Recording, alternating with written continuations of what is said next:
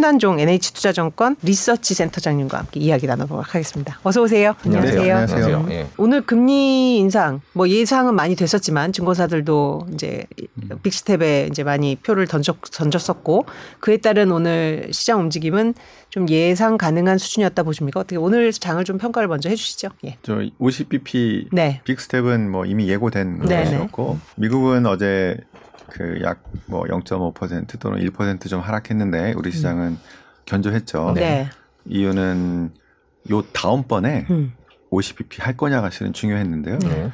그 하는 총재님 멘트를 들어보니까 다음번에는 굳이 50bp 안 해도 되겠다. 네. 네. 뭐그 정도라고 한다면 네. 어, 예상했던 수준이었기 때문에 이미 반영됐다. 그런 것들이 반영이 되면서 음. 좀 견조한 상황이었다고 볼 수 있겠습니다. 네. 말씀 중에 계셨지만 사실 이제 forward guidance다 이렇게 해석도 했는데 사실 우리 한은 총재님들이 보통 이제 금통위 이후에 기자회견에서 약간은 좀 이렇게 명확한 전망은 하지 않으셨던 것이 주였는데 이번에 이창용 총재 같은 경우는 뭐 앞으로는 0.25% 포인트씩 즉 그 시장에서는 좀 어, 금리 인상폭을 예고하는 그런 네. 신호로 해석되는 발언을 하셨던데 조금 예- 색다르게 보셨나요? 아니면은 뭐 충분히 가능한 발언이었다 보십니까? 어, 본인이 전문가시기 때문에 네, 네. 얼마든지 discussion을 할수 네. 있는 분이시고 네. 그 좋은 모범을 보이셨다고 생각합니다. 아, 음. 시장과의 소통을 어, 애매모호하게 이렇게 버무리지 않고 네. 어, 요번은 50bp 했는데 네. 그래서 2.25%까지 갔는데 음. 우리나라는 미국과 달리 좀그 그보다 좀 적게 움직여도 될 것 같다. 음. 어, 미국 미국이 지난번에 이제 75bp giant 인상을 했죠. 네. giant 로 step으로. 근데 멕시코는 마찬가지로 75bp를 올렸거든요. 네. 그다음에 캐나다도 옆에 있는 캐나다도 75bp가 저기 상승 인상될 걸로 예상됩니다. 네. 그런데 그 밑에 있는 브라질은 그 전까지 100bp씩 올리다가 50bp로 내렸어요. 음. 그러니까 이게는 이제 나라에 따라서 사정에 따라서 미리 네. 올린 나라 또 뭐 성장이 이렇게 안 나오는 나라 이게 각각의 나라에 따라서 이게 다를 수 있는 건데 음. 저희가 보기엔 그래서 우리는 50bp 이번에 게뭐 괜찮지 않았나 음. 예, 싶고요. 그 다음번에는 굳이 그렇다고 계속 50bp 뭐 또는 75bp보다는 25bp씩 대응을 해도 뭐 충분하지 않겠나 이런 그 확실한 견해를 좀 보여드렸다 음. 이렇게 볼 수 있습니다. 음, 좋게 평가하시고. 그러니까 일단은 지금 상황은 0.5를 좀 올려놔야 네. 될 상황에 있는 것은 맞, 맞으나 우리의 경제 체질이나 여러 가지 볼 때는 아직 그렇게 심각한 뭐 큰 폭의 인상을 우려할 수 우려할 수 저기 수준은 아니다라고 해서 시장에 그러니까 충격과 안도를 동시에 준 거다 뭐 이렇게 해석도 가능하겠네요, 그죠? 그렇죠. 네. 특히 저그 뭐죠 자- 저기 한미 금리 저 역전 네. 뭐 이런 것들 걱정을 많이 하시잖아요. 음. 그런데 그 미국이 75bp가 예상이 되는데 우리가 요번에 50bp, 25bp였으면은 좀 차이가 크고 네. 50bp면은 뭐 0에서 0.25 정도니까 그렇죠. 이 정도면은 뭐 충분히 make sense하다. 해볼만하다. 음. 이렇게 판단을 하신 것 같습니다. 그 이게 결국에는 결국 인플레이션 놓고 벌어지는 일인데 오늘 네. 밤에 미국 CPI가 이제 발표가 예정이 돼 있습니다. 뭐 음. 8.8이 나올 거네, 8.6이 6보다 더 나올 거다, 뭐 peak일 거다 요번이 음. 여러 가지 전망들이 나오는데 어떻게 보세요? 어, 9% 근처 8.8이든 8.8에서 9에 가까운. 네. 음. 그러니까 구자가 나와도 네. 그 저는 놀라진 않을 건데요. 음. 시장은 놀랄 수 있을 것 같긴 하죠. 아, 예. 근데 이제 어, 이게 지난번에 완전히 이제 틀렸기 때문에 네. 8.6으로 올라왔기 때문에 그 위로 어느 정도 올라갈 거라고 예상은 하고 있는 것 같습니다. 네. 그래서 9% 근처가 나올 거라고 생각하고 있고요. 음. 근데 이제 이게 고점이냐? 네. 그거는 아무도 속단을 못 할 것 같고요. 음, 아마 그 다음은 그 다음 달은 이번보다는 좀 낮을 가능성이 있습니다. 지금 유가가 좀. 내려가고 있죠. 네. 근데 유가 다음 달에 또 올라가면 어떻게 할 건가요? 음. 그래서 그 지금은 이제 고점은 하반기에 그 한 몇 분 몇 달을 봐야지 음. 고점이다 이렇게 얘기를 할 수 있을 것 같고 지금 이대로라면 하반기에 고점이 나올 거라고 이제 consensus가 모여지고 있는데요. 워낙에 변수가 많아서 음. 그러니까 예를 들어서 그 이제 러시아하고 우크라이나가 지금 휴전 분위기로 간다고 하는데 네. 오히려 그게 잘 안 되고 아, 결렬되거나 뭐 이러면 그 오히려 그 가스 저 가즈프롬이 이제 독일로 가는 네. 그 이제 뭐죠 천연가스를 지금 일단 저기 멈췄는데요. 22일 날 이게 재개가 안 되고 뭐 더 저기 오래 간다든가 네.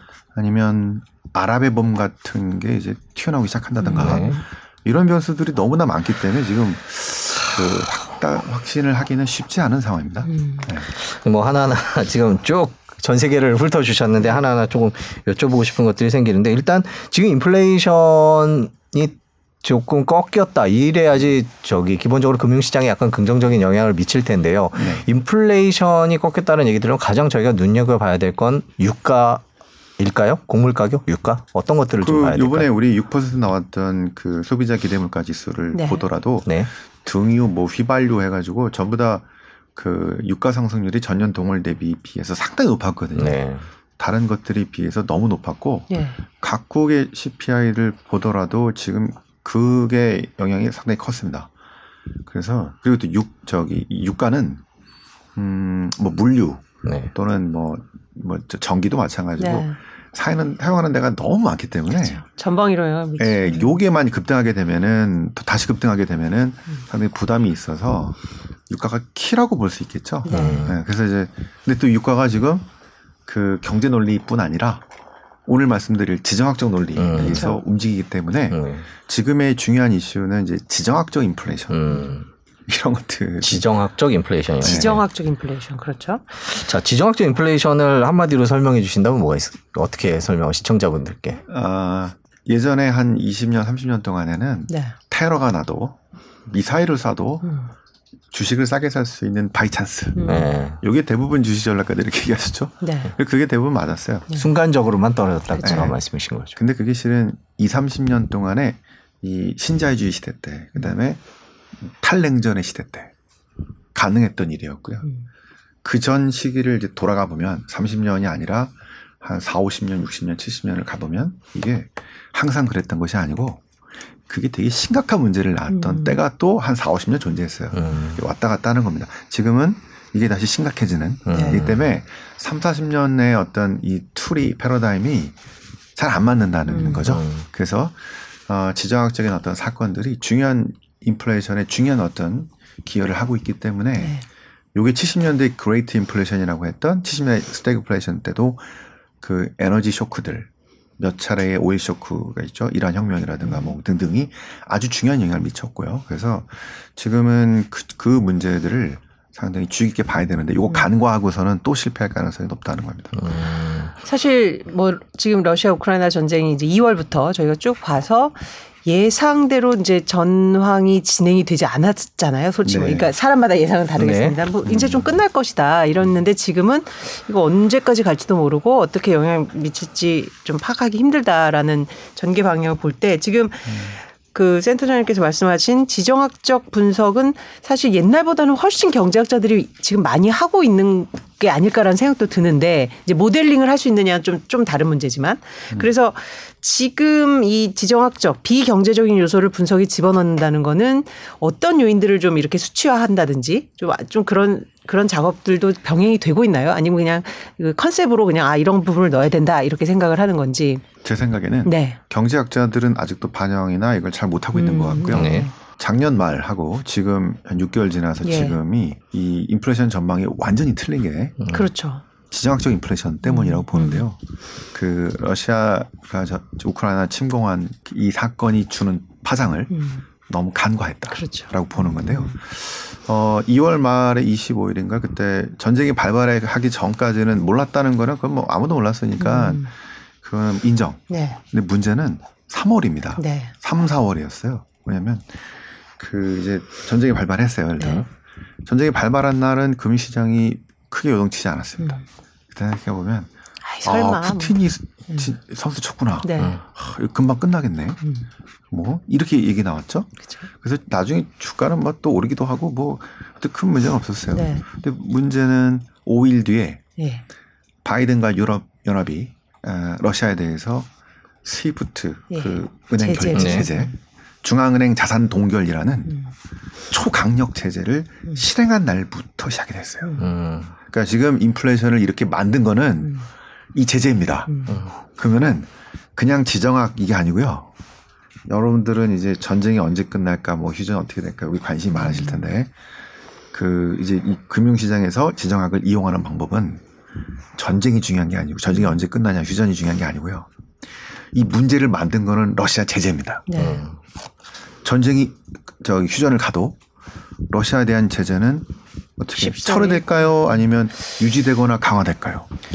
저는 모르겠어요. 그 전쟁이 종료되는 그 형태가 어떻냐에 따라서 다르겠지만 지금 바이든이 제재 그 근거로 삼은 이 러시아의 어떤 침략적인 행위를 무릎 꿇지 않는다면 스스로 수입 제재를 이제 처리할 수 있을까 이런 명분이 약하지 않을까 이런 생각도 들거든요. 맞습니다. 네. 뭐, 뭐하러 제재했어요, 네. 그러면? 음. 그래서 제재 그러네요. 철회하기는 쉽지 않고요. 실은 제재는 더 강화될 가능성이 높습니다. 음. 왜냐하면 지금 성질대로 못 하고 있는 건데 음. 유럽 연합이 러시아에 대한 에너지 의존도가 너무 높아서 그래서 어떻게 했냐면 자 독일 또 유럽 앞으로 러시아에 대한 에너지 의존도를 끊기로 음. 한 1년, 3년, 5년, 7년에 걸쳐서 음. 완전히 끊기로 했기 때문에 네.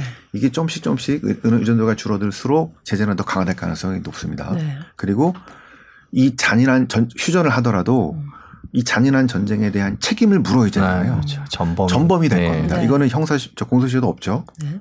자 이렇게 되기 때문에 이 저 푸틴과 근처에 있는 사람들 또 이제 이거에 대한 제재는 더 강화될 가능성이 높고 치- 철회는 어려울 겁니다. 그렇게 되면 이 인플레이션이 러시아에 대한 제재가 음. 천연가스 가격이 급등, 유가 급등, 식료품 가격이 급등, 비료 가격 급등을 갖고 왔기 때문에 이게 철회가 안 된다면 이거 오래 가겠죠. 음.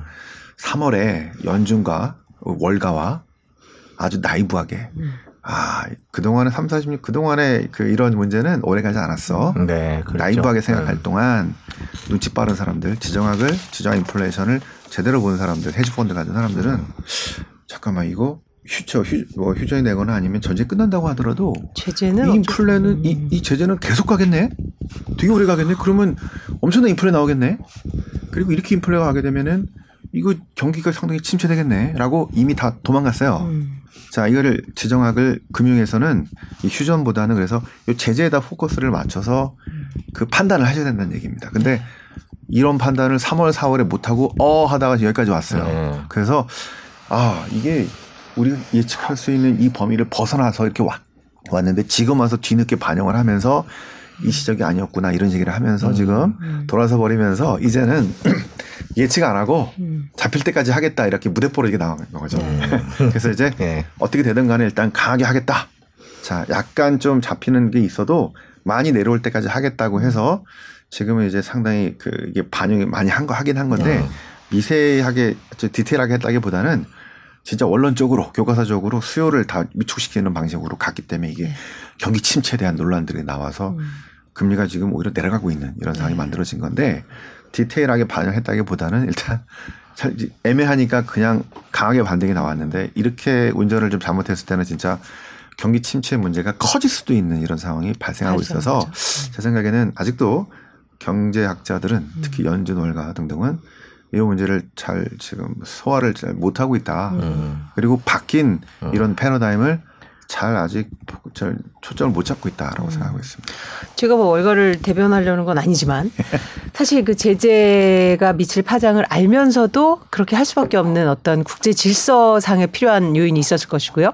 그리고 또 한 가지는 아마 그렇게 했을 때 러시아 경제가 붕괴되거나 러시아 경제가 버티지 못할 것이다 이런 예측도 있었을 텐데 근데 실제로는 그렇지 않았단 말입니다. 뭐 루블화도 다 돌아왔고 물론 뭐 일부 타격은 있었지만 음. 그럼 그런 분석이 잘못됐을까요? 러시아 경제 는 어떻게 지금 그래도 몇 개월을 이렇게 버틸 수 있는 거로 보십니까? 그러니까 그때 당장은 못 버틸 그렇죠. 거라는 예를 들면 당장- 스위프트 제재가 뭔지 저희 SBS 뉴스만 하더라도 음. 스위프트가 뭔지 그러면서 그렇게 됨으로 해서 어떤 효과가 그 걔네들한테 충격을 줄 수 있는 건지 그럼 뭐 또 그런 뉴스도 있었죠. 뭐 현대자동차가 네. 러시아에 공장이 있는데 뭐 어떻게 그러니까 저희는 그게 러시아를 바로 이렇게 넉다운 시키지 않겠느냐라는 생각들도 했던 것 같은데 음. 뭐 루블화도 떨어졌 었죠. 많이 떨어졌다가. 그러다가 다시 올라갔고요. 음. 예상하기 힘들었던 거 아닌가라는 생각도 들어요. 이렇게 잘 버틸까. 그 빗나가는 음. 이유는 뭘까요? 러시아가 그 아마 제가 그 저기 러시아 그 우크라이나 침공 전후에서 네. 방송한 게 몇 개 있는데 네.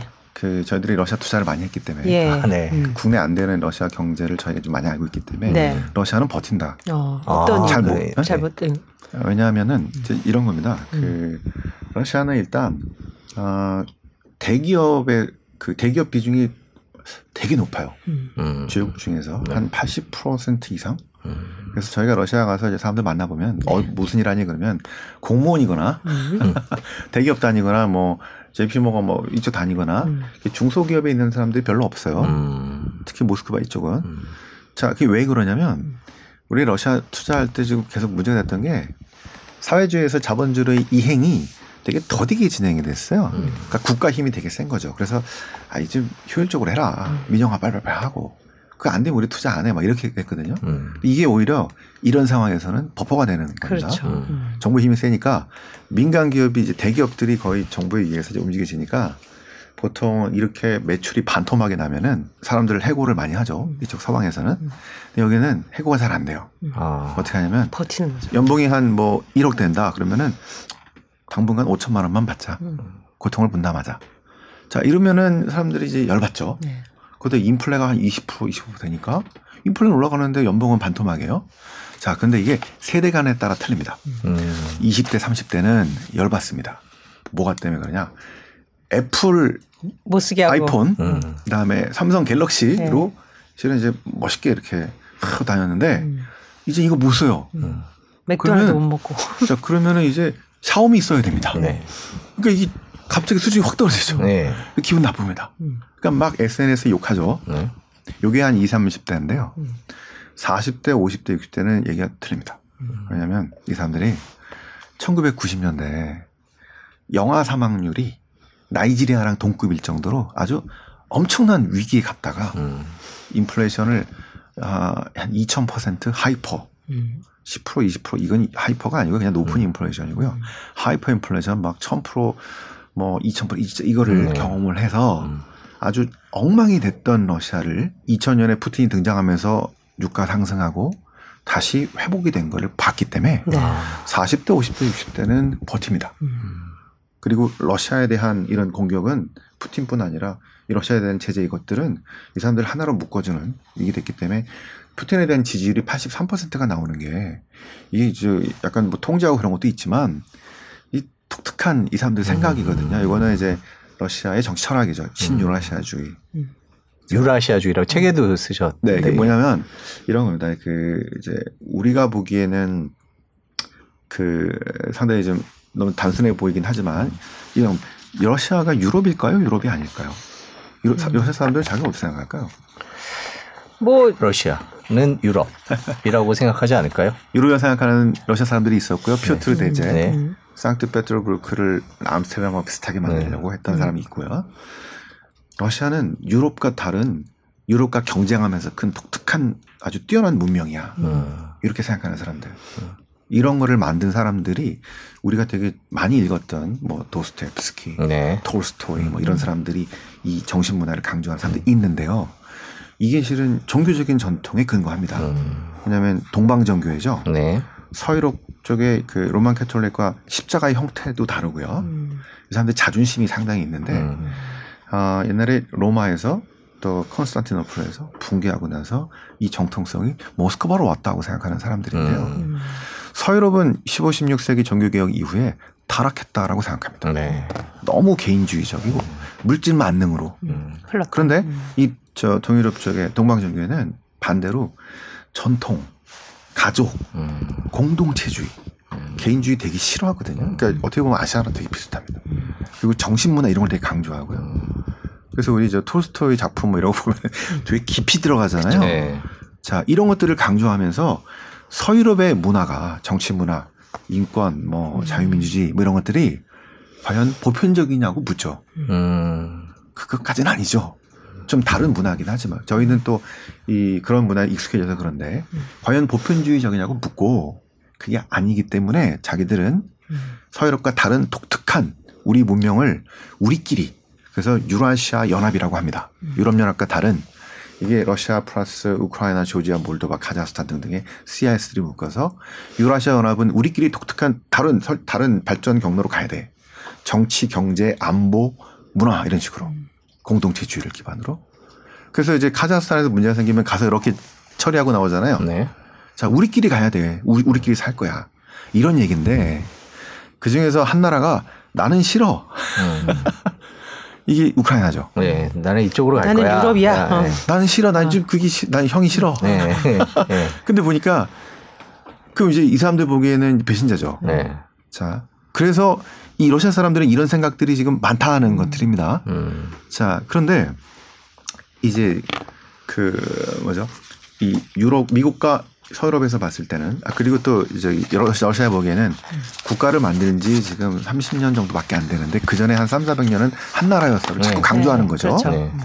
그 정통성을. 근데 미국과 서유럽은 무슨 소리야? 1991년 탈냉전 때 소비에트 붕괴될 때 이미 얘기 다 끝났어. 음.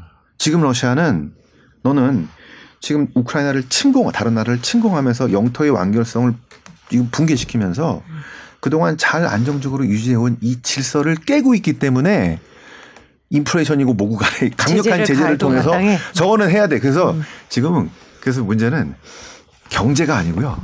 한 3, 40년 동안은 경제가 너무 중요해서 음. 경제를 좀 약간 문제가 생길 저 많은 그런 정치적이고 국제적인 이벤트를 안 만들었어요. 음. 그런데 지금은 이 경제보다 더 중요한 가치 문제가 튀어나왔다는 겁니다. 그래서 실은 이제 이게 저 연준과 이 월가와 이 사람들이 지금 놓치고 있는 부분이죠. 에이 설마 제재하겠어 이렇게 본 겁니다. 그런데 해버렸잖아요. 그리고 이 제재를 또 취소하기도 쉽지가 않잖아요. 그래서 이 우크라이나 침공은 코로나와 더불어서 되게 엄청난 역사적인 사건이라고 보는 겁니다. 이 전후로 해서 상, 상황이 완전히 많이 달라지는 아까 말씀드린 지정학적인 이 경치, 경제보다 더 중요한 정치적 지정적 판단이 위에 올라와 버려서 앞으로 이런 것들이 많이 나올 수 있는 그러니까 이게 바이더 찬스가 아니고요. 네. 오히려 더 심연으로 들어가게 되는 이 되게 중요한 기점인데 이거를 지금 놓쳤다. 네. 그리고 지금도 에이 설마 잘 되겠지. 지금 3, 40년 전에 그 신자유주의 시대 때 갖고 있던 판단을 아직도 하고 있는 사람들이 많다는 점에 있어서 이게 지금 놓치고 있는 부분이라고 생각해서 이 지정학적 판단을 앞으로는 어, 한쪽만 하자는 게 아니고 정치 경제로 이제는 음. 동시에 보자는 건데 음. 요게 그 경제로만 보는 이 40년 이전에 보니까 70년대 또 80년대 또 60년대 이때는 항상 우리가 지정학과 국제 정치와 냉정과 고려해서 투자도 하고 다 했잖아요. 예전에는 예. 이게 그래서 새로운 게 아니라 반복된다는 겁니다. 음. 그래서 저는 지 센터장의 말씀 들으면서 이 우리가 분석하는 패러다임도 좀 바뀌어야 된다는 생각이 드는 게 저희가 항상 음. 이런 이벤트가 벌어졌을 때 항상 뭐 무역 의존도 뭐 이런 걸 따지죠. 그래서 네. 그 당시에도 이제 뭐 대한상이나 무역협회에서 내놓은 자료들이 뭐 그분들이 틀렸다는 건 아니지만 그 우리나라의 너- 러시아 노출도는 굉장히 작고 네. 일부 기업들이 나가 있긴 하지만 뭐 크지 않다. 항상 그런 이제 도식적인 분석을 했단 말입니다. 그런 것도 있었죠. 러시아 경제가 세계 경제에서 차지하는 비중이 어느 정도 되기 때문에 이 전쟁이 미칠 영향은 예. 제한적이다. 당시엔 그런 네. 얘기가 있었는데 어, 센서님 말씀대로 결국에는 앞으로는 어, 정치까지 감안을 해서 분석을 해야 되니까 쉽게 말하면 예전에는 아우 저 엄청 손해 볼 것 같은데 하겠어? 라고 우리가 생각을 했는데 이제는 엄청 손해 보더라도 하더라. 네. 그러니까 그걸 감안해야 된다. 이렇게 정리할 수 있겠네요. 그죠? 가치의 문제가 가치. 네, 가치의 어, 문제가 된다라는 건데 자 그러면은 이게 유가를 지금 분석을 한다고 치면요 저희가 아까 유가 얘기를 하다가 이렇게 쭉 돌아왔는데 네. 그러면 유가를 분석한다 그러면은 너무 복잡해지는 게 그 바이든 대통령이 이제 사우디를 가지 않습니까? 네. 그래서 MBS 아 MBS 모하마드 예 그 줄여서 MBS라고 하더라고요. 예 네. 만나던데 그럼 그, 그 관계가 어떻게 되고 둘이 서로 막 그렇게 비난을 했었고 네. 사우디가 뭐 이란도 있고 중국도 있고 뭐 이거는 그러면 어떻게 분석을 해야 되느냐라는 저희가 분석할 때는 뭐 겨울이 오면 수요가 늘고 그러니까요. 중국이 살아나면 봉쇄가 풀리면 수요가 늘고 이런 식의 분석을 했다면 이건 훨씬 더 복잡해진 것 진짜 같아요. 유가 분석이야말로 이 지정학, 정치 철학, 비교 비교 정치 경제학이 개입돼야 되겠네요. 어, 키 인플레이션에서 네. 유가가 어떻게 보세요? 중요하다면 유가. 맞습니다. 네. 그래서 지난 3, 40년 동안은 어, main이 수급이었고 음. 그다음에 OPEC 회의 뭐 등등이었고 그다음에 지정학적 이슈는 좀 아주 부차적이고 아주 조그만 문제, 음. 작은 문제 이렇게 봤는데요. 지금은 아주 중요한 문제로 이제 부각이 네. 돼버렸습니다. 특히 MB 아 MBS 저기 네. 저희 이제 채권에서는 이게? mortgage backed 뭐예요? 그 MBS 예전에 유동화 채권 문제 때. 갖고 네. 그게 저희들 전공이어가지고 네. 헷갈리는데 자 그 빈살만으로 사우디. 네. 빈살만. 예. 사우디는 과연 이 상태에서 공급 저 증산을 해서 음. 공급을 좀 늘려줘서 뭐 유가를 내려가게 할까요? 과연 네. 이거를 네. 음. 어 사우디를 중심으로 지금 만약에 사우디한테 그러니까 사우디한테 이제 바이든이 잘 보이기 위해서는 음. 또 다른 이제 문제가 이제 이란의 문제인데요. 네. 바이든은 공급을 늘리기 위해서 네. 이란의 제재를 풀어서 이렇게 다시 시장 경제로 들어오게 하면 어 상당히 괜찮은 버퍼가 생기죠. 네. 그건 베네수엘라 등등도 마찬가지입니다. 그런데 그 이란과의 그 문제 해결도 쉽지 않거니와 네. 이란을 이렇게 끌어오게 되면 사우디가 삐지죠. 네. 네. 왜냐하면 사우디는 엄청나게 중첩된 갈등을 갖고 있습니다. 음. 자, 이란과의 시아파 스니파의 갈등도 크고요. 그다음에 또 뭐 기본적으로 저기 이스라엘과의 이런 관계도 있고 또 내부에서 개혁파, 뭐 보수파의 갈등도 네. 있고 막 엄청난 갈등들이 중첩하는 데 있어서 일단 지금은 이란이 나오는 게 싫어요. 네. 네. 이게 끌어들이면 여기서 늘리려고 하다가는 사우디를 충족을 못 지시키고 네. 있고 또 어, 사람들이 많이 얘기하시는 게 이제 아니 그동안은 저 가슈크지 문제죠. 네. 토막 살인했던 네. 저런 천인 공동할 만한 야만인 같은 나라에 보지도 않다가 자기가 급하니까 가서 손 손? 내밀고. 네. 야 이거는 중국하고 러시아한테는 뭐 인권이니 뭐 얘기하다가 지금 저한테는 이렇게 얘기하는 게 이게 말이 되냐고. 그런데 큰 차원에서 보면 미국의 외교 전략은 주적이 있고요. 네. 그다음에 그보다 하부의 적들이 있습니다. 옛날에 소련을 압박하기 위해서 그 밑에 있는 중국이랑 손잡았잖아요. 이게 세력 균형이기도 하고요. 음. 지금 일단은 지금의 가장 중요한 주적은 러시아가 돼버렸습니다. 음. 그래서 나머지 2등이든 3등이든 4등이든 검토해서 손 잡을 놈은 잡는 게 이제 미국의 그 패턴이기 때문에 네. 사우디의 가슈크지 사건은 지금 굳이 얘기 안 하고 네. 뭐 어느 정도 이렇게 달성할 가능성이 있지만 이거를 본 사우디 입장에서는 이게 지금 잠깐 필요해서 이런 것 같은데 네, 나중에 그렇죠. 시간이 지나면 또 뭐라고 할 거고 굳이 말을 듣겠습니까? 어떤 음. 선물을 줄지 모르겠습니다만 그러니까 자기가 필요해서 뭔가 잘 보이려는 사람 자기가 일상을 살면서도 뻔히 그게 보이면 근데 뭐 굳이 쟤한테 이걸 해줘야 될까 라는 생각이 드는 건 사실이고 사우디 입장도 그럴 것 같긴 하고요. 그래서 그 사우디는 아마도 그 좀 독자적으로 음. 다변화된 외교를 할 겁니다. 미국이랑도 할 거고 러시아하고도 의논을 할 그렇죠. 거고 본인의 몸값을 높이는 사우디랑 러시아랑 관계가 하죠. 어때요?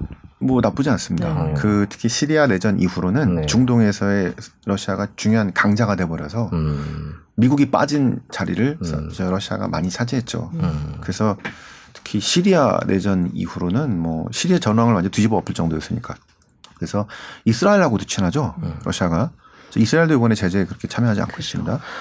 맞아요. 그 말씀하신 게 되게 의미가 있는 게 이제 바이든 입장에서는 이런 침공에 대해서 이제 대응한다는 차원의 제재를 강력한 제재를 발표했는데 음. 사실 유럽은 에, 에너지 문제 때문에 또 그런 물론 참여는 하지만 또 음. 약간 좀 거리두기를 하고 말씀하신 뭐 아프리카라든지 또 러시아 친 러시아 국가는 여전히 존재하고 네. 중국도 그렇고 그래서 결국 바이든의 이 제재는 소기의 성과를 달성하지 못했다. 물론 뭐 이름 판단일 수 있지만 실패라고 봐도 무관할 무방할 것 같다. 이런 생각도 들어요. 평가는 어떻게 하세요? 음, 저는 음. 그 실패라고 하진 않고요. 네. 그러니까 구멍이 숭숭 나 있는데 네, 네.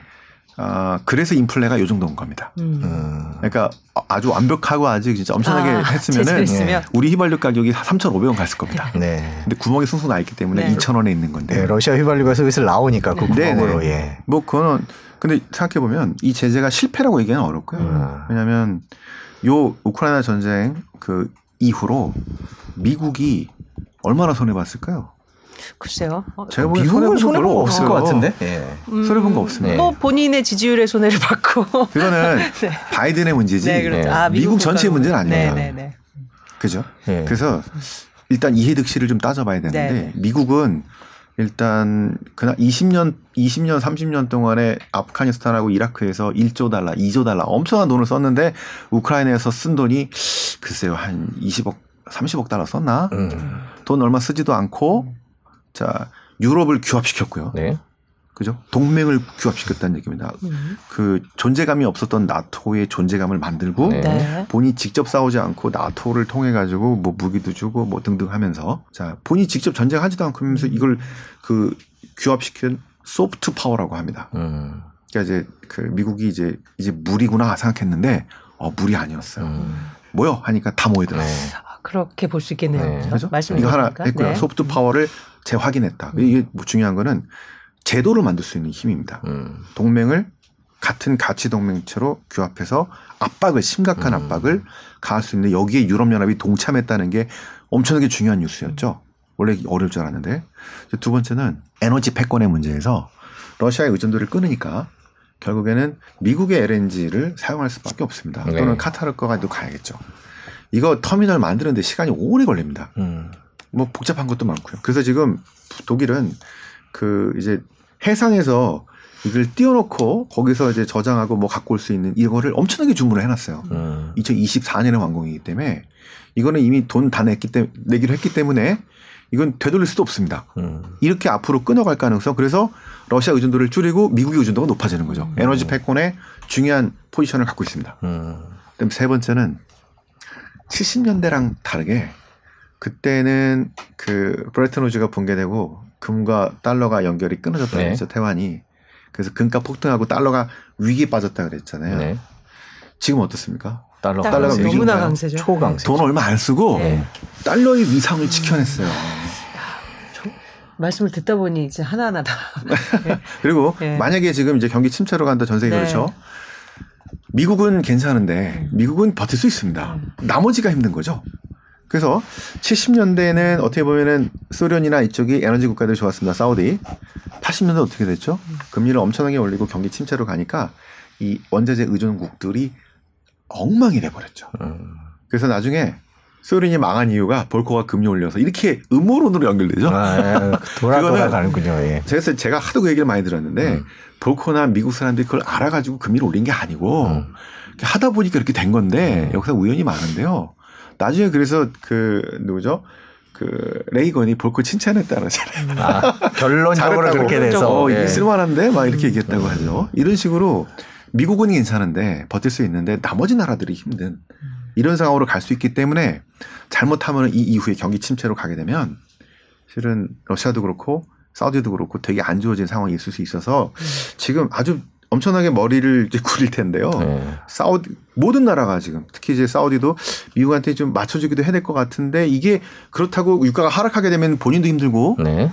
자, 이게 되게 어려운 상황으로 갈, 건, 갈 거니까 그렇게까지 안 갈 것 같고 그런 차원을 지금 수급으로만 얘기할 수 없기 때문에 어느 때보다도 이 지정학적인 판단, 그 다음에 내부 정치 그 이제 과정의 판단, 내부 정치적인 혼란들이 있기 때문에 요거를 지금 동시에 봐야 되는 아주 복잡한 상황이라고 볼 수 있거든요. 그러니까 유가 분석하기가 너무 복잡해졌어요. 그러니까 미국 선거까지 감안을 해야 되고 뭐 이런 분석들이 나오는데 그러면 지금 이제 저희 같은 투자자 입장에서 인플레이션이 잡히는 게 가장 중요할 거고 거기서 핵심은 유가가 떨어지는 걸 텐데 에너지 가격이 떨어지는 걸 텐데 지금 뭐 나오는 기사 보면 러시아가 무슨 가스관 끊어서 LNG 가격 올라가고 그다음에 뭐 유가에 대해서는 여전히 별다른 희소식이 없고 자 미국이 바이든 대통령이 뭔가를 하려고 돌아다니고 있기는 한데 그래도 조만간 어떤 에너지 분야에 있어서 가격을 낮출 수 있는 성과 이런 걸 만들어낼 수 있을까요? 어떻게 보세요? 저는 시간이 필요하다고 봅니다. 당장은 그러니까 어렵고요. 내년 내후년은 괜찮은데요. 네. 예를 들어서 뭐 이란을 체제로 다시 시장으로 다시 들어온다든가 베네수엘라를 좀 제재해서 풀어준다든가 해도 시간이 걸리고요. 그 터미널 등등 만드는 것도 또 뭐 쉐일을 다시 파괴하는 것도 음, 시간이 걸립니다. 음.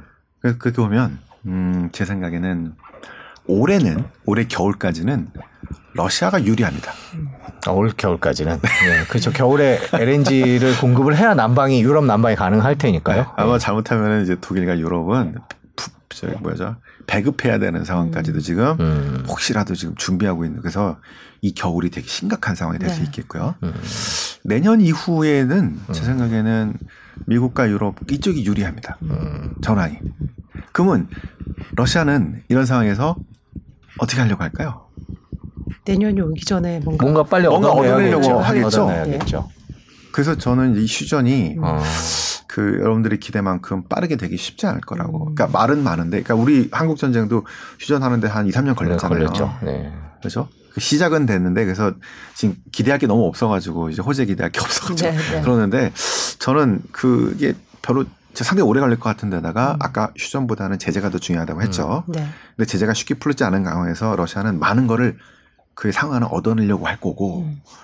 그래서 이제 겨울이 지나면 내년에는 이제 미국과 유럽 미 상황이 좋아지고 에너지도 조금 안정해야 되고 준비한 것들이 나오게 될 가능성이 있어서 지금 그걸 둘러싸고 지금 온갖 그 이제 논의들이 이제 진행이 될 텐데 음. 거 그게 이제 경제 분석이 아니라 지정학과 정치 그러네요. 비기 정치에 대한 분석을 해야 된다는 겁니다. 그러니까 유럽 같은 경우에 LNG 아까 터미널이라고 말씀하셨는데 그거는 이제 그 가스를 액화해서 그거를 받아서 다시 가스로 만든 그런 시설을 말씀하신 건데 네. 그게 없나 보죠 유럽에는 다 가스로 오나 보죠 러시아에서. 아, 그 PNG죠. 네. 그 가스 파이프란으로 네. 하는 것들이 관으로? 상당히 많고요. 네. 거의 독일은 거의 대부분. 네. 그리고 LNG도 있긴 있는데 그동안 어 밖에서 배로 수송해서 하는 것보다 러시아 가스관을 이용하는 게 훨씬 쌌기 때문에 싸니까, 그러니까 예. 그야말로 경제 논리죠. 음.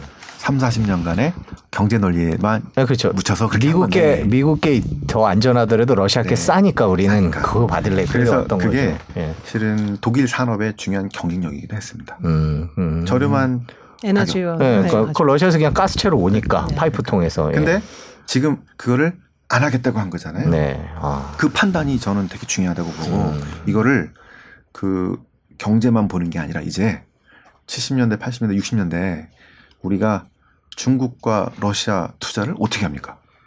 못 하죠. 네. 그 뒤로 90년대부터 하게 된 거잖아요. 네. 근데 지금 다시 저는 70년대, 80년대처럼 못 하게 되는 상황이죠. 음. 그러니까 이게 합리적인데 가장 합리적인 공간인데 이게 거기 못 하게 되는 거니까 안보 뭐 정치적인 이유로 차선책을 찾아야 되는 상황으로 지금 몰려가고 있다는 거예요. 음. 그러니까 계속 합리적인 판단, 합리, 경제적인 합리성을 합리성만 얘기하면 안 된다는 음. 상황이라는 겁니다. 독일 말씀하셨는데 사실 그 부분도 지금 이번에 뭐 31년 만에 무역 적자를 기록했다 뭐 이런 이제 음. 경제 성적표로는 굉장히 안 좋은 성적표를 받아 들었고 그렇게 되면 지금 유럽 경제가 전반적으로 좀 이제 다운되고 있다라는 소식은 많이 들리고요. 부양도 하고 이제 그런 네. 얘기들. 그러면 결국 러시아하고 갈등이 깊어질수록 유럽한테는 사실은 굉장히 취약할 수밖에 없겠네요. 유럽 경제는 어떻게 봐야 될까요? 그래서 지금 1달러에 1유로 이렇게 그- 그- 페르시가 그렇죠. 그게- 붕괴될 정도로. 네. 예. 자, 이게 참 1.4까지인가 갔었는데 옛날에. 네. 네. 그 이렇게 유럽은 지금 직격탄을 받고 있고요. 음. 그래서 상당히 혼란합니다. 네. 왜냐하면 어떤 분들은 음. 그 이제 실은 저기 전쟁에 대한 피로감을 네. 느껴가지고 아이고 가치고 뭐고 됐다. 그렇죠. 아이고 우리가 되시고. 지금 먹고 음. 살아야 되는데 지금 자꾸 잘못하면 배급하게 생겼으니 네. 그냥 빨리 휴전해라고 해라. 음. 뭐 이렇게 하는 사람도 있고요. 점점 많아지고 있죠. 그렇죠. 그러니까 정치인들은 그런 여론을 피해가기가 쉽지가 않습니다. 네. 음. 근데 그럼에도 불구하고 지금 얘기하고 있잖아요. 계속 음. 그러고 있잖아요. 네. 그리고 결정했잖아요. 이거는 실은 정치적 판단이 우위인 상황인데요. 경제 논리보다. 네. 예. 네. 왜냐하면 더 중요한 가치가 있다는 겁니다. 이 사람들이 보기에는 계속 이렇게 휘둘릴 수 없다는 음. 것들이겠고요. 그래서 이렇게 된다면 올해는 정말 어려울 것 같고요. 유럽은 진짜 어려울 것 같아서 유럽 투자하기도 쉽지 않고 네. 유럽 쪽의 상황은 정말 안 좋을 것 같고 그런데 내년 그러니까 내년 내후년 정도부터는 이제 서서히 아, 서서히 살아날 것 같은데 일단 올해를 잘 버텨야겠죠. 네. 그래서 올해는 아마 러시아 그래서 러시아 비, 저기 비위를 안 건드리려고 네. 최대한으로 네. 어떻게든 올해만 넘기자 요 생각인 것 같고 러시아는 요번 기회에 확실히 아니면 요번 기회에 완전히 네. 이게 뭘까 하는 이제 계속 고민을 하고 있습니다. 이 타협이 과연 될까 이런 상황. 러시아 입장에서는 올해 안에 뭔가 쇼를 쇼를 올해 안에 승부를 봐야 되지 않을까요? 예. 아 승부를 보셔야죠. 예, 쇼를 봐야 돼. 깜짝 놀랐어요. 아, 예, 아, 쌍둥이 단어에 예, 괜찮아요. 평소에 네. 쓰던 단어 죄송합니다. 네. 네. 승부를 봐야 되지 않을까요? 네, 그러니까 그래서 그, 그 입장들을 고려해서 러시아는 그 우크라이나에 대해서 상당히 그 컨트롤하고 싶어하는. 음. 그 지금 이제 수동적으로는 동남부 쪽을 쥐고 있기 때문에 일단 분쟁 지역화로 만들 후전된다면 분쟁 지역화가 되기 때문에 뭐 나토에도 가입 어렵고 막 이런 상황이 될 수 있겠는데요. 여기서 그칠 거냐? 아니면 좀 더 밀고 나가서 우크라이나를 상당히 통제할 수 있을 정도로 어, 좀 더 더 나갈 거냐? 뭐 이런 얘기들이 지금 하반기에 있을 것 같아서 그 저는 좀 걱정하는 게 이제 다들 휴전 쪽으로 가닥을 잡고 있는데 그렇죠. 휴전이 아니고 오히려 조금 더 강화 확대되거나 확산 커지면 커지고 됐을 때는 에너지 가격 다 에너지나 원재 가격이 다시 한번 튈 수 있는 음. 이런 상황들이 얼마든 존재한다고 봅니다. 네. 그래서 그게 음. 지금 부담되는 거죠. 이 과연 고점이냐 볼 때도 그렇죠. 음. 아 이게 혹시 그럴 가능성은 없을까 한데 어느 때보다도 그 가능성들이 이 튀어나올 가능성이 높아지고 있어서 전 오늘 센터장님 말씀 들으면서 저희가 전문가들 모셔서 침체가 얼마 정도 갈 거로 보십니까? 뭐 물론 뭐 기간을 예측하는 건 쉽지 않지만 음. 근데 지금 뭐 저희 훈이님도 경제 전문가들 최소 2년 이상 경제 분기라고 본다. 이런 그러니까 2년이냐 1년이냐 이런 걸 할 때 경제 지표보다는 지금 말씀하신 이런 지정학적 요인이 가장 중요할 것 같아요. 아, 전체요 아니면 주- 유럽 쪽? 뭐 전반적으로. 네. 아 그거는 음. 그 이제 인플레이션이 이제 고점 치고 언제까지 갈 거냐. 네. 그다음에 그 연준과 각국 중앙은행의 이 긴축의 고비가 네. 얼마나 갈 거냐인데 제 생각에는 저도 한 1년 반에서 2년 1년 만에서 정도는 2년 정도 보신다. 최소한 가는데 네. 이게 더 길어질 가능성은 실은 이제 이 지정적 갈등이 있는데 음. 그거는 러시아가 아니라 그 다음 거는 아마 네, 중국이 될 가능성이. 높습니다. 아 중국을 여쭤보고 싶었는데 중국으로 넘어. 네, 자연스럽게 이제 네. 중국으로 넘어가는데 저희가 이제 시간 관계상 네. 반드시 중국으로 넘어와야 되는 타이밍이었습니다. 시간이 너무 빨리 예, 그러니까. 자, 중국이 음. 약간 진짜 뭐라 그럴까 다른 미국과 또는 유럽과 다른 방향으로 하고 있고 러시아와 또 뭐라 그럴까 저기 친하게 지내는 것 같기도 하고 미국 네. 입장에서는 이제 본격적으로 갈등이 시작될 것 같은데요. 음. 뭐 어떤 게 트리거가 될까요? 아까 댓글에서 보면 대만 얘기를 많이 하시고 또 TSMC 때문에 안 된다 이런 얘기도 많이 하시는데 대만 네. 그러면 이제 타이완이죠. 타이완 그러면 이제 네. TSMC 얘기도 나오고 네. 그러면서 이제 중국이 반도체 때문에 또 힘들어하는 것도 있고 뭐 여러 가지 얘기들이 있는데 어떻게 중국 올해 남은 기간 중국에 있어서 가장 키 포인트는 아. 뭐가 될까요? 일단 저는 올해는 이 갈등이 아주 어 아주 강하게 치닫지는 올해는 아닐 거라고 봅니다. 올해는요. 예. 왜냐하면 지금 이 와중에 중국까지 문제가 생기면은 아마 아, 공급망부터 해서 이게 망가지면서 인플레도 팍팍 튈 가능성이 네, 있거든요. 통째로 흔들릴. 예. 예. 그러니까 일단은 지금 러시아 쪽에 초점을 맞춰가지고 아마 이렇게 대응을 하면서 중국 문제는 아, 한 내년 정도부터 음. 심화될 것 같은데요. 미국과 중국의 갈등 말씀. 미국과 중국의 갈등은 원래 러시아 전, 저 우크라이나 전쟁 나오기 전에 핵심 이슈였고요. 네, 실은 지금도 그게 핵심 이슈입니다. 네, 러시아는 자, 러시아 이슈는 실은 두 번째 이거 구체적인 건데요. 네, 미국이 러시아에 별로 저 전쟁 들어가지도 않고 관여도 안 하고 미국이 어떻게 패권을 갖게 되냐면 1900년대 초에 1차 세계대전 때 그때 1, 2위를 다투던 영국과 독일이 붙어가지고 네, 다 소진해 버렸잖아요. 네, 그래서 그 저기 뭐랄까 이 불로 이득을 본게 어부지리로. 어부지리로 된게 미국입니다. 달러의 가치가 거의 1, 한 10%도 안 된 그 파워에서 네. 1차 세계대전을 거치면서 둘이 싸우다가 갑자기 그 20년대 부각됐던 게 이제 미국이었거든요. 네. 그래서 만약에 러시아 전쟁에 미국 잘못 개입돼 가지고 거기 소진하면 네. 중국만 좋습니다. 음. 그래서 아마 거기는 놔두고 핵심적인 지역은 중국이랑 볼 거고 중국과는 아마 10년 동안 엄청나게 싸울 것 같은데요. 음. 그래서 저는 그 이제 그 책에서도 얘기했던 게 네.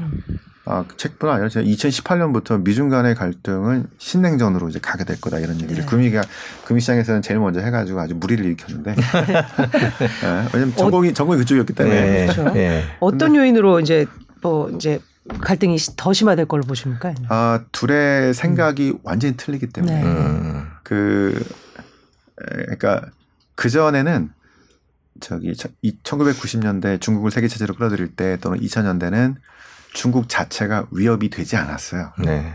미국에. 그런데 위, 중, 미국이 위협이 되기 시작하면서 음. 문제가 났는데요. 네. 그 국가 간의 갈등을 제일 많이 연구한 학문은 경제학이 아니고 음. 실은 정치 외교입니다. 음. 그 중에 국제 정치학이. 네. 거기에 중요한 그 이제 이 갈등을 다루는 책이 있는데요. 케네스 왈츠라고 하는 사람이 쓴 음. Man and State and War, 그러니까 음. 저 국, 인간 국가 전쟁 이거는 책인데요. 거기에 이제 이 갈등을 세 가지로 얘기합니다. 네. 지금 러시아든 뭐 이런 전쟁은 어떤 사람이 잘못한 거예요. 그 지금 푸틴이 잘못한 겁니다. 네. 푸틴 푸틴 나쁜. 놈. 네. 푸틴 때문에 푸틴은 빌런. 예, 제 이자가 올랐습니다. 네. 2차 세계 대전은 히틀러 때문이야. 뭐 이런 네, 네. 옛날에 많이 하던 말 네. 인간적 측면입니다. 그다음에 세 번째는 지금 많이 나오던 얘기인데요. 국제사회는 정부가 없어요. 음. 무정부입니다. 네. 그래서 1등은 항상 2등을 두려워한다. 음. 가치 문제가 다 빼고 그냥 1등은 2등이 싫어. 네. 왜 따라올 것 같아서. 네. 그래서 미국은 자기 따라오는 일본도 싫고 네. 때리죠. 독일도 싫고 음. 소련도 싫고 중국도 싫고 그냥 2등이 싫은 거예요. 네. 자 여기는 가치고 뭐가 없고 그냥 2등이 싫은. 그래서 이게 그라함 앨리슨이 쓴 예정된 전쟁. 네. 투키디데스 전 음, 특히 예. 여기라고 얘기하죠. 함정이라고 얘기하죠. 사람들이 지금 다 요거만 생각하고 있습니다. 그동안 한 4, 5년 동안에 이기가 거의 지배했어요. 예. 그런데 실제 되게 주- 두 번째 중요한 문제가 실은 그동안 간과돼 있던 게 뭐냐면 어, 서로 다른 정치 체제에 대한 두려움입니다. 음. 중국이 두려워하는 거 네. 뭘까요? 러시아하고 중국이 뭘 두려워하는 걸까요? 그뭐 어떤 자유민주주의 사상의 가치관. 그렇죠. 자, 러시아가 나토의 동진을 두려워한다 그러죠. 음. 왜 두려워할까요? 우리가 보기에 나토가 서유럽 애들이 미쳤다고 갑자기 아무 일 없는데 러시아한테 미사일 쏘겠어요? 안 쏘죠. 것 같죠. 네. 근데 얘는 두려워한단 말이죠. 네. 왜? 자꾸 다가오는데 실제로 아까 제가 신유라시아주의 막 그렇게 거창하게 얘기했는데 실은 권위주의 국가잖아요. 네. 그런데 주변을 보니까 자꾸 이 나라들이 조지아, 몰도바, 우크라이나가 장미혁명, 오렌지혁명 이런 식으로 색깔혁명으로 바뀌네요. 음. 서유럽식으로. 아까 우크라이나가 빠져나가는 것처럼. 네. 이게 두려운 거예요. 이게 좀 들어와서 본인들이 지금 우리끼리 가야 되라고 했는데 이 공동체주의와 이 유러시아로 가야 되는데 자꾸 이게 들어오면서 이 권위주의 국가, 권위주의 정권이 붕괴되는 게 음. 두려운 거예요. 이런 정치 문화가 들어오는 게. 중국도 마찬가지죠. 자, 이 권위주의 국가 대표적이죠. 지금 공산주의라기보다는 실은 권위주의 국가라고 이 둘을 묶어서 얘기하는 겁니다. 자, 공산당이 계속 지배하는 이런 거니까 자꾸 누가 들어와서 이거 변화시키는 게 싫은 거죠. 음. 그러니까 인터넷 막고, 막고. 우리 BTS 못하게 하고 네. 그죠? 예. 그다음에 그 지금 자유주의적인 생각을 갖고 있는 사람이 중국에서는 많이 사라졌고요. 네. 남아 있는 애, 남아 있는 사람들이 지금 기업인들밖에 없어요. 음. 중국에서 자유주의적 정치 사상이 한 1980년에 그 이제 동서협회 개방할 때 그다음에 천안문 때 다 사라지고 없거든요. 이게 남아 있는 게 기업인들한테만 남아 있어요. 음. 자수성가 했잖아요. 네. 무서울 게 없지. 음. 미국 와 우리 이길 수 있어 막 인터넷 개방하자. 개방했다 큰일 나는데 정치적으로는. 네. 자, 근데 이, 이 사람들을 지금 금융 플랫폼 규제 또 IT 규, 뭐 규제 해가지고 막 규제하고 IPO도 못하게 하고 있죠? 음. 이 사람들한테 힘이 가는 게 싫다고. 자, 왜? 중국은, 중국의 리더들은 한 번도 자기들이 자본주의 했다고 생각한 적이 없습니다. 음. 커다란 세 장 안에, 이 세 장은 사회주의입니다. 이 세 장 안에 자본주의 기업을 풀어놓은 거죠. 음. 이거를 조롱 경제라 그래요. 음. 근데 이 기업이 이 세자, 새가 분수를 모르고 자꾸 여기 삐져나가려고 합니다. 음. 그럼 어떻게 돼? 때려서 못 나가게 해야 돼요. 음. 이거 통제하고 있는 겁니다. 이게 제일 두려운 것 중에 하나죠. 이런 문화들이 바뀌어가는. 거. 그래서 중국과 러시아 같은 권위주의 국가들이 두려워하는 것들은 이런 외부의 자- 자유주의 정치 문화가 자꾸 들어와서 자기들의 정치가 저 권력이 붕괴되는 게 두려운 거고요. 반대로 미국과 서유럽은 왜 두- 뭐가 두려워졌을까요? 옛날에 중국과 러시아가 힘이 약했을 때는 집 들어가지 않았습니다. 90년대, 2000년대. 근데 얘들이 힘이 점점점 세졌잖아요. 러시아는 지역 강대국으로서의 위치를 확보하고 싶어 하고 중국은 세계 넘버원을 선포했죠. 2049년에 중국모. 시진핑이에요. 자, 만약에 중국이 세계 넘버원이 되면은 무슨 일이 벌어질까요?를 얘기하는 겁니다. 근데 그 조건은 중국 공산당이 영원히 지배하는 조건입니다. 이 시진핑이 말하는 중국몽이죠. 네. 한 지난 100년간의 굴욕을 떨치고 나서서 중국이 세계 넘버원이 되는 그 반 좀 다르게 생각해 보면 이 서로 다른 정치 체제에 대한 갈등이라는 거는 이제 우리 정치를 한번 보면 되는데요. 우리는 어떻게 하다가 자유민주주의 정치가 됐을까요? 우리가 원해서 아니죠. 세계에서 제일 힘센 놈이 전쟁에서 이겨가지고 네. 어다 이렇게 된 겁니다. 네. 그리고 북한은 저기 소비에트에 이렇게 된 거고, 그죠? 우리가 원한 게 아니에요. 팀에서. 세계 넘버원의 정치 체제가 중요합니다. 음. 그리고 그걸 버티는 거죠. 음. 봤더니 아 우리가 잘 살려면은 저렇게 바뀌어야 돼. 그래서 이렇게 왔잖아요. 네. 세계 넘버원이 중국이 세계 넘버원이 된다면 패권을 가게 된다면 어떻게 될까요? 다른 나라들은 음. 저렇게 감시하고 통제하고 권위주의 국가 그리고 투표로 선거로 바꾸는 게 아니고 그냥 똑똑한 놈들이 영구히 지배하는 굳이 5년마다 선거 안 해도 돼.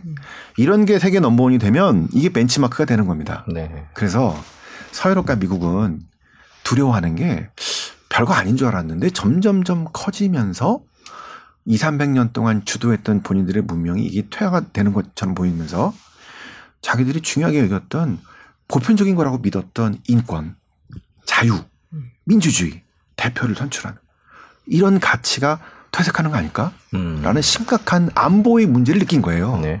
그래서 구도를 민주주의 동맹, 네. 가치를 공유하는 인권과 뭐 이런 가치를 공유하는 우리- 우리가 들어간 거죠. 네.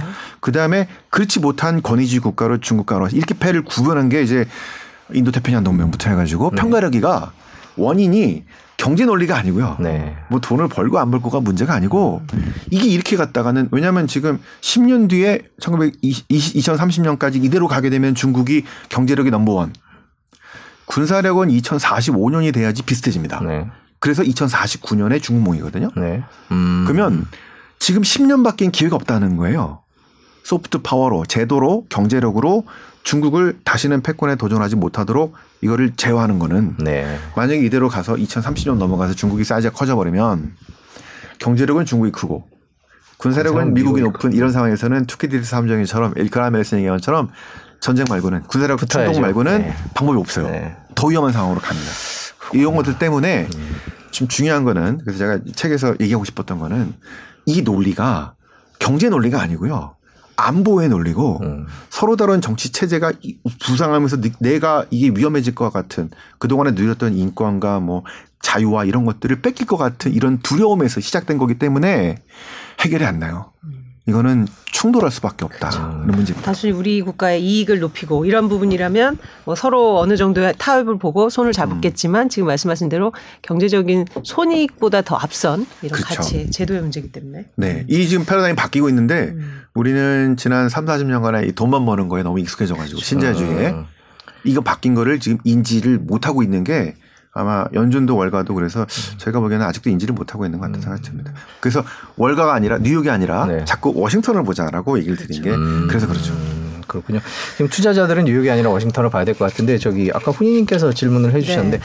자 우리나라 얘기를 잠깐 해볼게요. 지금 미국과 중국이 이렇게 되고 이게 어, 센 선생님 말씀해 주신 대로 진짜 음. 2030년 전까지 끊임없이 서로 패권 경쟁을 해야 한다면 우리나라는 어떻게 해야 될까? 정말 막막해지기도 네. 하는 겁니다. 지금 또 이 사이에 껴서 어떻게 해야 될지 막막한 상황인데 그런 부분에 대해서는 어떻게 보세요? 개인적인 견해가. 왜 진짜 어려운 문제죠. 네. 근데 이게 음, 우리 누구냐? 그러니까 우리 중에 누구냐? 우리 기업들이에요. 네. 음, 우리가 지금 금융 투자 문제가 아니고요. 네. 아, 저희들이 이제 기업에 설명을 많이 하고 있는데 네. 기업들은 이제 금융 투자는 뭐 오늘 주식 들어갔다 내일 빠질 수 있잖아요. 네. 시설 투자 들어가면은 빠지기 어렵습니다. 그쵸. 그래서 지금 이게 심각한 문제가 돼버렸어요. 어, 뭐, 뭐 어디라고 말씀드리기는 뭐하고요. 하여튼 그래서 그분들이 지금 어떻게 할 거냐는 고민하고 있는데 아마 정부가 어느 정도의 지금 이번 정부의 가이드라인이 지금 나오고 있죠. 음. 거기에 일단은 맞출 수밖에 없겠고요. 자, 이게 우리는 중간에서 양쪽 뭐 어디에 이렇게 딱 들어가기 쉽진 않은데 일단 기본적으로 네. 어, 가치 공동체라는 것 때문에 네. 서유럽과 미국과 이쪽에 기반을 하고 있기 때문에 네. 그죠? 어, 이쪽과 여러 가지를 공유할 수밖에 없는 상황입니다. 그래서 이런 가운데 중국과 적대한다기보다는 전략적인 동맹자, 전략적인 파트너 정도로 자꾸 이렇게 하려고 하는데 중국이 이제 그 사드 옛날 사태 음. 비슷한 네. 이런 것들로 자꾸 이쪽에 포섭되는 우리를 어 여러 가지를 통해서 뭐 저기 압박을 한다거나 이런 게 나올 수 있어서 네. 상당히 지금 곤혹스러운 상황이죠. 요 가운데서 줄타기를 잘해야 되는데 네. 근데 하지만 방향은 음. 제가 아까 말한 방향이 지금 이 경제 논리가 아니고 경제 논리에다가 이 안보 논리나 정치적인 논리가 같이 국제정치 논리가 같이 들어있기 때문에 중심은 어쩔 수가 없는 것 같습니다. 그러면 투자자 입장에서 여쭙고 싶은 게 오늘 네. 저희가 또 시간이 얼마 없어서 투자 근데 시간이 진짜 저희 퇴근길마다 너무 빨리 다음에 가가지고 이 편을 다시 한번. 조만간 한번 다시 해야 네. 되겠습니다. 이 편을 근데 다시 해야 또뭐 되는데 센터님 또 보내드려야 될 일정도 네. 있으셔가지고 일단 저희가 그래도 모셨으니까 사실 지금 투자자들은 이런 경제적인 수치 분석도 쉽지 않고 어, 네. 미래도 불투명하고 한데 지금 말씀하신 이런 그 지정학적인 리스크까지 이제 고려를 해야 된다면 더 복잡할 것이다 이런 지금 음. 느낌을 시청자들 또 받으실 것 같아요. 아까 댓글에서 네. 그래서 적금 예금 얘기 나오는데 네, 맞아요. 네, 그러니까요. 실제로 저희가 지금 유가가 어떻게 될지 곡물 그렇죠. 가격이 또 어떤 변수가 생길지 예상한다는 거는 너무나 어려운 일이어서요. 이런? 국면에서의 투자 조언 어떻게 했- 했- 지난번에 저희가 이제 막 채권 사자 그랬잖아요. 네, 채권. 그때 이제 국채 뭐 이런 것들 그 금리가 좀 내려왔어요. 네. 오히려 고점을 치고 좀 네. 내려왔어요. 근데 이제 채권 예금 적금 채권은 실은 같은 영역입니다. 네. 근데 좀 차이가 있으면은 채권은 그 페널티가 없다 이런 거죠. 음. 근데 지금 상황은 금리가 좀 내려왔기 때문에 저는 좀 더 다시 올라갈 거라고 보기 때문에 네. 오늘 아마 기준금리 올라가면서 네. 예적금 금리 많이 올라갔어요. 네, 네, 그렇죠. 예, 저희가 잘 오늘 0.5% 올라갔는데 네. 예적금은 아마 0.9% 0.8 많이 올라갔습니다. 네. 그래서 저는 적금을 적금을 원하셨습니다. 그냥 아까 초반에 댓글을 그렇게 달아주신 분이. 있었는데. 예, 채권하고 똑같은 논리입니다. 지금은 돈 저기 지키는 게 좀 중요하고요. 네. 보니까 꽤 높은 금리의 적금들이 많이 와- 있더라고요. 음. 아, 그래서 그 너무 길지 않게 한 뭐 2년 정도 2년 정도를 이렇게 보셨으니까. 하고 지금은 저는 자산 배분이 중요한 상황이라고 네, 봅니다. 네. 네, 자산 배분. 왜냐하면 아 지금 향, 지금 요번뿐 아니라 2020년대에 이 인플레이션이 구조적으로 튀어나올 만한 이 요소들이 많이 있거든요. 네. 이- 이런 것들이 많이 있습니다. ESG 같은 거, 음. 환경 규제, 뭐 무슨 규제 등등 이 다 비용을 높이고요. 아까 지정학적인 문제 이런 것들이 있는데 반대로 운전을 잘못하면 연준과 각국 중앙은행과 이 잘못하는 데다가 우리가 또 이 참 예상하기도 어렵지만 코로나가 뭐 또 다른 거랑 섞여서 또 튀어나온다든가 아니면 지정학적 갈등이 엄청나게 커진다든가 그 때문에 디플레로 갑자기 갈 수도 있어요. 경기 침체가 올 수도 있다. 그래서 금리가 낮았을 때는 할 수가 없기 때문에 자산 배분이 어려웠고요. 네. 그러니까 막 주식에 했던 거죠. 음. 근데 금리가 이렇게 올라왔을 때는 예금, 적금, 채권 이런 것들을 해서 자산 배분을 하셔서 이게 상황이 어느 쪽 가더라도 이 자산을 지키면서 지금 대응해야 되는. 그래서 지금은 채권, 예금, 적금 같은 이 고정 금리를 받는 요런 이자를 받는 요런 자산들을 상당 부분 쟁여 놓는 게 중요할 것 같다라고 판단하고 있습니다. 네, 저희가 듣고 싶은 얘기가 너무나 많은데 약속된 시간이 예, 또 이- 일곱 시 7시까지 보내드려야 돼가지고. 보내드려야 돼서 저희가 네. 어, 조만간에 다시 한번 모셔서 또 깊은 insight를 듣도록 하겠습니다. 뭐 네. 그 센터장님이 나오신 이후부터는 국제 뉴스 보는 게 네. 어, 즐거워진 것 같아요. 그리고 이건 예상들 예, 예견된 건 아니 저희 센터장님 책입니다. 네. 저희가 사서 열심히 봤는데 예, 내돈 예. 내산입니다. 네. 네. 고맙습니다. 네. 네, 도움이 투자자분들한테 도움이 될 거라고 보, 봐서 저희가 권유를 해드리고요. 예, 또 국제 상황 봐서 또 모시도록 하겠습니다. 네. 긴 시간 감사합니다. 감사합니다. 네, 고맙습니다. 예.